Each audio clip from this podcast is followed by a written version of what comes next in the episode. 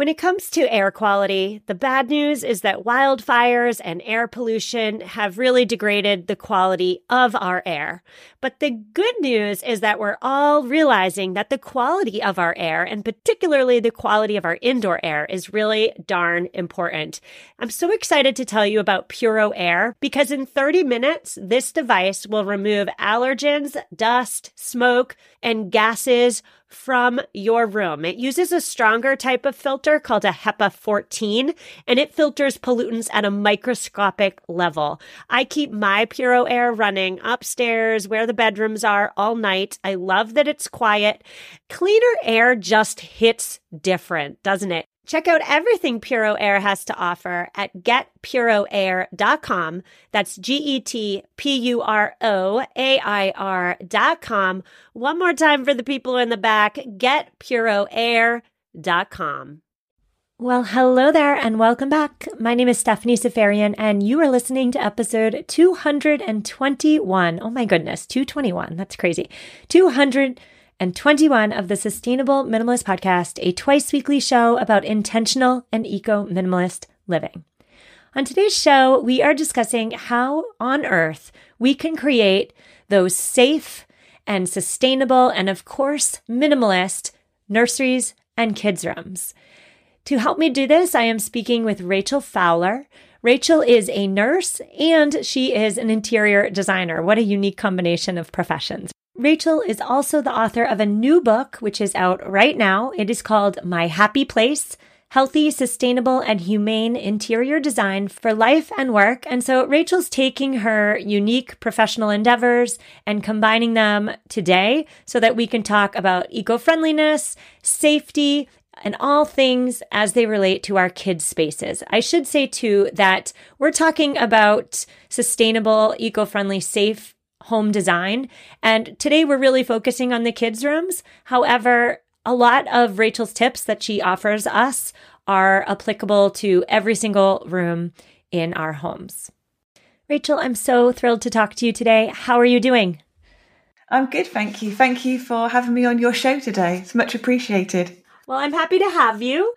Why don't we start by you telling us who you are, what you do, and how you found yourself writing a book?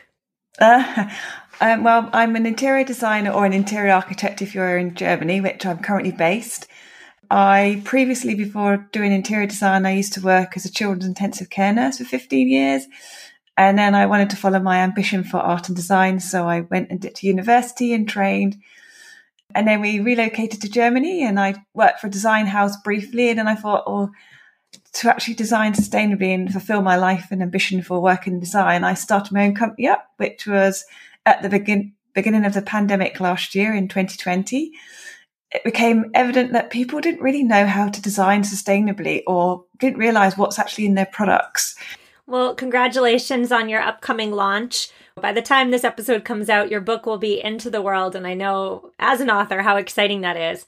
I wanted to have this conversation with you about how to create those sustainable nurseries and kids' rooms because I feel as though when parents attempt to create that sustainable home, they focus mostly on the kitchen and perhaps maybe their own closets and perhaps maybe the bathrooms. I feel like the nursery and the kids' room are pushed to the bottom of the list. Why do you think it's important to take our eco friendly efforts and apply them to our kids' spaces? I think, wow, I think it's important for any space in any home, to be honest, to be eco friendly and sustainable, not just for the environment, but for your own health and well being. I think because if people realize what actually lies beneath a lot of the products available on the market, they'd be quite shocked by what they'd actually find in it. And actually, products that mark themselves organic or green they're not actually what the label states. So it's it's really hard to try and achieve that and, and not be swept away. And, and and at the end of the day, everybody wants to have this really fun, really funky bedroom for their child or their or their new arrival, their baby, thinking this is great. Um, and I was reading something online online the other day, interestingly, written by a pediatrician in Australia who was saying that, you know, you see all these images on Pinterest of these great nurseries, the fairy lights and that, and then you actually think of the risks of some of these things that are involved in the children's bedrooms and that you you know it's you know speaking as a nurse myself you can see it but if you've not got any knowledge there you know the things that could happen quite scary hmm. you bring up a great point there which is that most parents or at least i should speak for me when i was pregnant with my first daughter i spent so much time on the internet looking at Pinterest photos of swoon worthy nurseries. I spent so much time, thought, effort, energy, money in creating this idyllic space for my new baby. Never once did I consider the environmental effects, the health effects of all the stuff I was stuffing into the space. What items in your opinion, should never be in our children's rooms or nurseries? Oh, it's so exciting designing this fabulous space for any, and it's first baby. It's even more of a big thing, isn't it? Really, but it's just don't overfill your nursery because they grow so quick. This soon turns to, to clutter. If, like you say, if you're not having another child, you then can sell it on, but avoid plastic toys, plastic furniture, go for traditional, like you put a little table and chair in there because every child likes to draw, starts learning when they're getting older, they like to draw and then they can use it for a while, get, make things of wood, wooden toys. Also, um, floor lamps. I know it's nice to have that ambient lighting, but floor lamps, no, they can be detrimental once the little one starts crawling and everything. They can become a, a real hazard. And also, don't put a TV in there. Try to avoid loud playing musical objects. Just and if you are having freestanding furniture, make sure it's secure on the floor, that it's not going to topple over and hurt your child. Stay clear of canopies around the bed, the cot, because they can be detrimental. If you have got a bassinet and there's lots of um, fabric around there, that's not going to help the ventilation of airflow through, which can put the baby at risk. Fairy lights, avoid fairy lights on the crib or anywhere where the child can get them, because obviously these can be uh, a swallowing issue or obviously they can get wrapped around babies or children's necks. So it's just, I know it's really hard. You're probably thinking, oh my goodness me, I've just seen all these in, these images on Pinterest with canopy, with fairy light, and this so quickly that it's just, just really design a nursery. Really think buy stuff that can go can work with them. Obviously, make the, the nursery fun, paint the colours that you want to paint. Um, and, you know, if you've got a theme, you want a theme, but just try to stay away from that massive marketing thing. It's like, oh, this is your baby coming, blah, blah, you need this, you need that. And it's just like, well, do I actually need this? I like what you're saying there. You're essentially saying to take the long view. Don't look at the infant stage and maybe the young childhood stage and neglect the whole parenting picture. Instead, intentionally insert items into the child's space that can grow with them. It's it all comes back to conscious consumerism, right? Like what what marketing is being pushed upon me versus what is actually in in my vision. You can still have a theme for your nursery without going overboard. You can still have a theme that grows with your child. It just takes a little bit more forethought than heading to your local e commerce site and clicking buy now. So I love that take home message. I want to go through each part of a room and you can use your expertise to tell us what parents should be thinking about. So let's start with the walls because there's four of them, right? what should we consider when we are thinking about perhaps painting the space? This is there's quite there's more and more actually there's more and more information coming out these days about what's actually I call it what lies beneath the tin lid. But basically, if you're looking to paint your nursery, really investigate what is in that paint because there's some big brands out there that actually state claims that their paint is certain, but when you dig into it deeper, it's not. If you're looking for paint, go for paint that is natural based, plant based. If a, an ingredient in a can of paint is below a certain amount in certain countries, it's not actually marked on the label of the tin. So there might be stuff in that paint that's not actually um, labeled on the tin. Also, if the paint's got latex in, latex is a form of plastic once you put it on the wall, so the walls won't be able to breathe. You're at more risk of mold. And also, if you are painting a room, even if it is a plant based paint, give your the room plenty of time to ventilate because any paint will off gas, even if it's plant based, they all contain some amount of off gassing. You'll never escape it. If you go for the cheaper brands of paint, there's more likely you're going to get chemicals and products in there that you don't really want. And over time, these chemicals will leak, will off gas into the room. A lot of research has shown that our internal air environments is actually more detrimental to the outside, and that's in a city. So when you're searching for paints, really shop around, do your homework, and look for natural paints. You know, if you're not sure about it, contact that supplier or manufacturer. And if you're still not sure, don't buy it. Do you have any brands that you would recommend to my listeners? Yeah, sure. Auro, which is a German based paint, and I think that is available globally. They are clay based paints. You've also got Pure and Original. They're based in the Netherlands, and I'm sure they're available globally. Um, you've also got other manufacturers like Graphenstone. They do um, natural paint. So that there's a few paints, but just really, really check what is in that paint. You know, if if you have to pay a little bit more, I would. That's one aspect that I would pay more on is what are you putting on your walls and your ceiling, and also on your woodwork. Uh, yeah, I'm glad you said that because just recently I had to paint something in my house and I went to the paint store. There was one can for, I don't know, $30 and then the next one was like $90 and I didn't want to spend triple. But when it comes to our health, perhaps that's what we need to do. Now, I also have to ask because my daughter's first room, her nursery, had the cutest wallpaper in the whole world.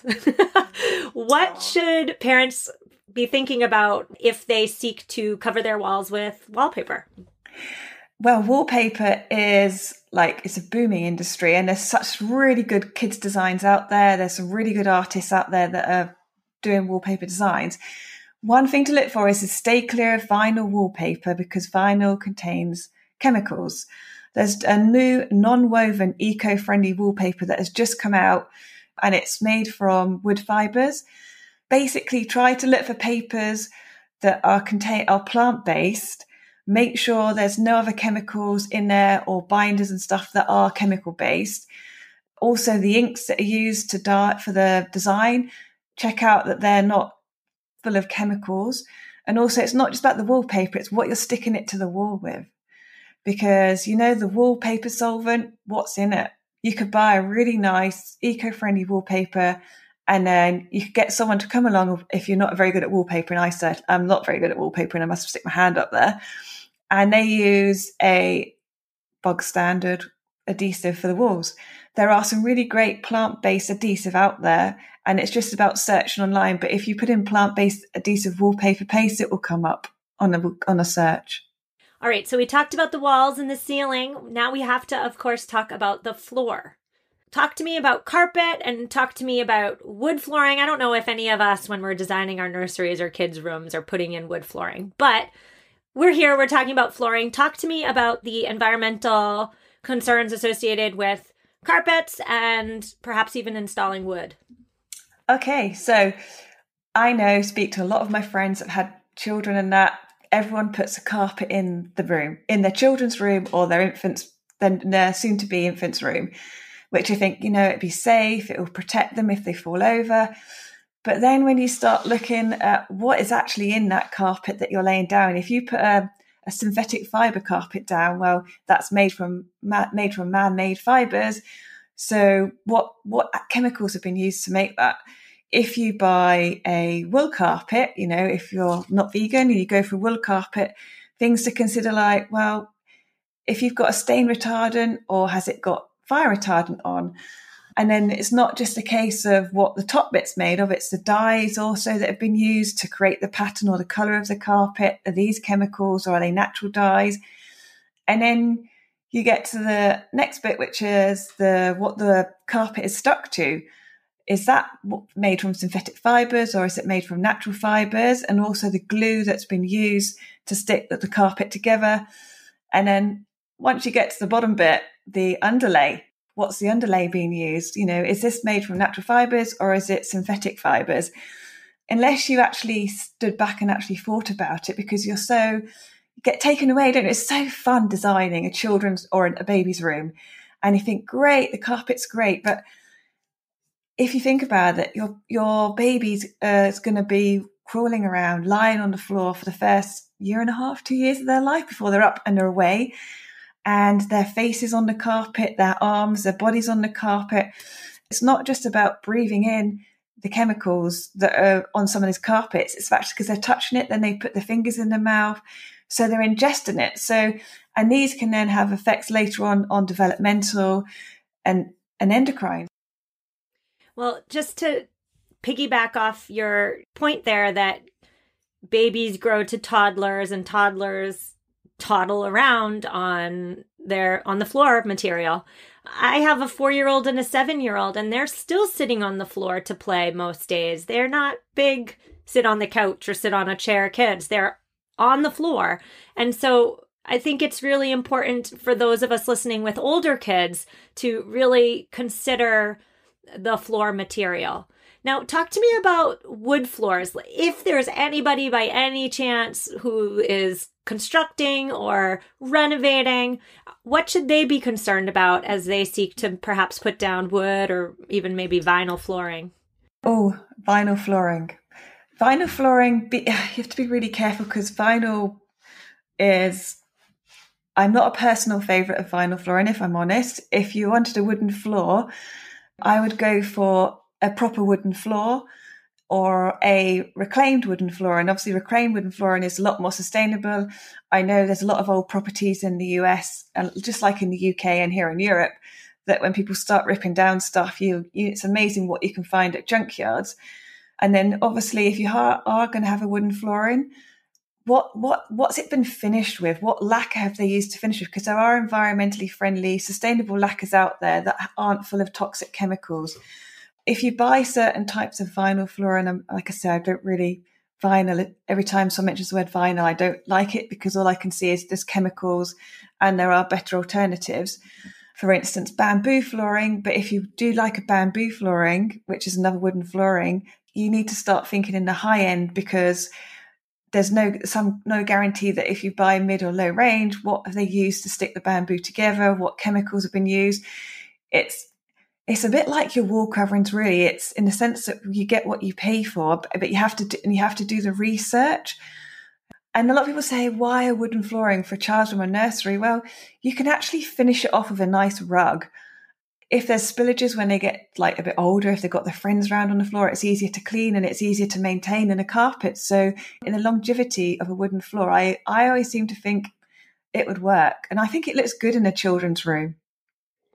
My children have wooden floors and I wouldn't change it for the world. They're so much easier to clean my children's play area has a rug and they've completely destroyed that rug. If they each then had rugs in their own rooms, those would be two additional rugs that my children would have destroyed. So I am all for having hard flooring in the bedrooms. I'm not going to talk to you about bedding and mattresses today because I've covered those topics on another podcast. It was episode 190 if anybody missed it and wants to hear about, you know, the bedding and the mattress conundrum. But I do want to talk to you about furniture. We're going to talk about all things children's furniture after a quick word from this week's second sponsor. Hello, sustainable minimalists listeners. Are you committed to living a greener and simpler life? Well, meet Home Threads, your ally in more sustainable and minimalist home decor. As the total destination for decor and furniture, Home Threads helps you define your minimalist lifestyle while respecting the planet. Discover their exclusive Haven collection. They use many sustainable materials without compromising on style. And here's the best part. Home Threads always has the best value. It was time. After nine years of living in our home, it was time to replace our outdoor furniture. And my husband and I, we went to Home Threads. We have a Home Threads patio umbrella and a new bench. And oh my goodness, we are so in love. Create a home that reflects your commitment to the environment. Visit homethreads.com slash sustainable and get a code for 15% off your first order. Homethreads.com slash sustainable. Love where you live. So many of us have chaotic closets that are crammed full of clothing items, and yet somehow we still have nothing to wear. Well, upgrading to high quality and affordable pieces from Quince when you need them is a game changer. They offer organic cotton sweaters and washable silk tops. My 100% Mongolian cashmere sweaters are my go to. Not only are they affordable, but the quality is top notch. They wear better than the cashmere sweaters that are double their price. Indulge in affordable luxury. Go to quince.com slash sustainable podcast for free shipping on your order and 365 day returns. Q-U-I-N-C-E dot com slash sustainable podcast to get free shipping and 365 day returns. One more time, quince.com slash sustainable podcast. And we're back with Rachel Fowler, author of My Happy Place Healthy, Sustainable, and Humane Interior Design for Life and Work. Rachel, I'd love to transition this conversation and talk about children's furniture. Specifically, when we talk about furnishing a nursery or a kid's room, the problem becomes that we think we need the changing table or just the crib that maybe perhaps turns into a toddler bed, but that what 10 year old sleeping in a toddler bed. So I feel as though the furniture that's on the market doesn't always grow with the child.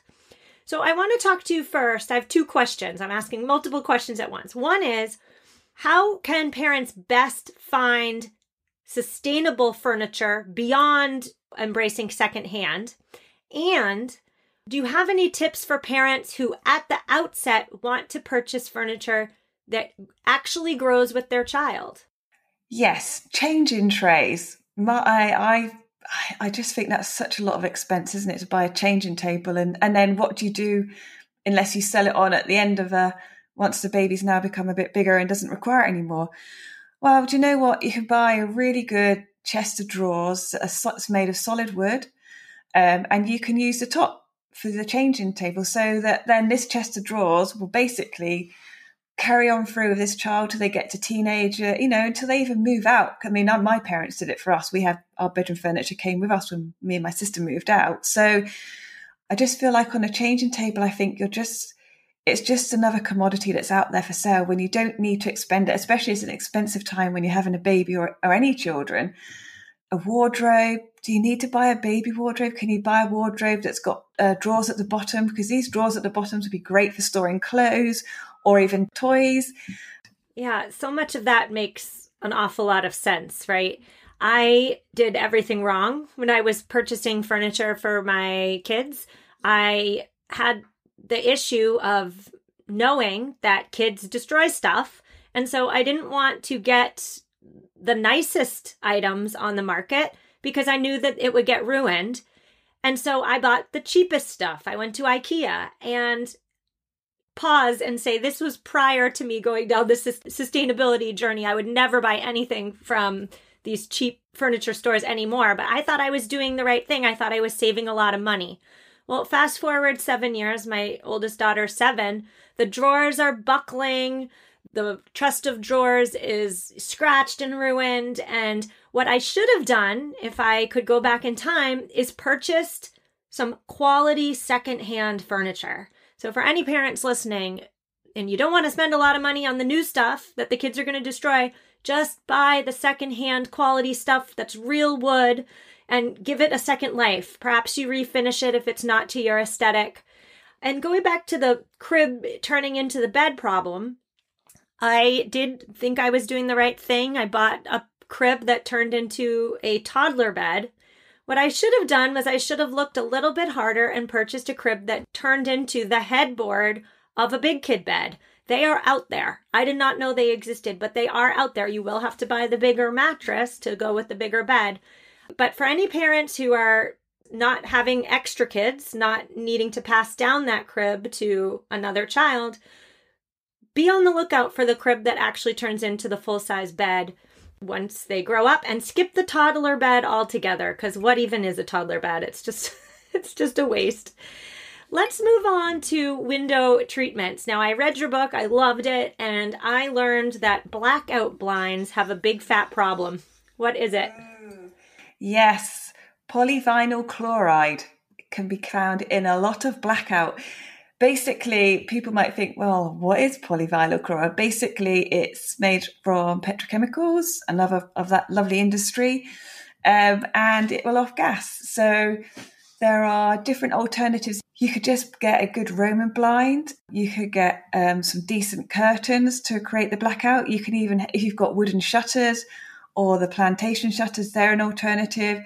But if you want specifically, are going for a blackout blind, really look what lays beneath the layers because basically a blackout mm-hmm. blind is loads of layers of fabrics. But experiment, see what else works in there. I mean, if you are going for a Roman blind, I mean, they're super good. Get someone else to make it if you can afford it, or make, try making it yourself. It makes it even more fun. And obviously, be really careful with the pulley up pulley for the blind thing. Make sure that's secure, that the children can't get at it. There's lots of rules and regulations and standards now. Rachel, before we say goodbye, can you tell us where my listeners can find your book, My Happy Place? Yes, definitely. Um, you can find my book on Amazon. The feedback has been really, really good. So, yeah, it's very encouraging. Very encouraging. Well, quick plug for your book. It's wonderful. Parents, new parents, old parents like me, you need this book. It's not just about kids' rooms, it's about the whole house. Yes, that's correct. Yes, yes. Well, Rachel, I want to wish you the best of luck, much success with the launch of your book. Thank you so much for coming on the show and offering us your insight. You gave me, and I'm sure you gave my listeners, an awful lot to think about. So thank you so much. Thank you for having me on. It's been very nice. Thank you. Listeners, I so hope you enjoyed my conversation with Rachel Fowler. I have linked to her book, I've linked to her resources that she mentioned in this week's episode in the show notes.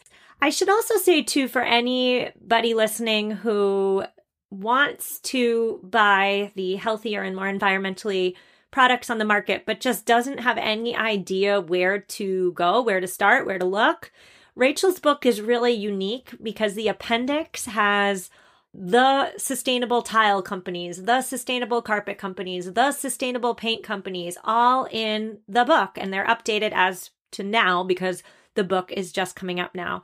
So if that's of interest for you, I definitely suggest you check out Rachel's book. Perhaps you purchase it, perhaps you ask your library to stock it. Those are some options for you. I will see you on Thursday for your regularly scheduled question answering. I will see you then. Have an amazing two days and take care.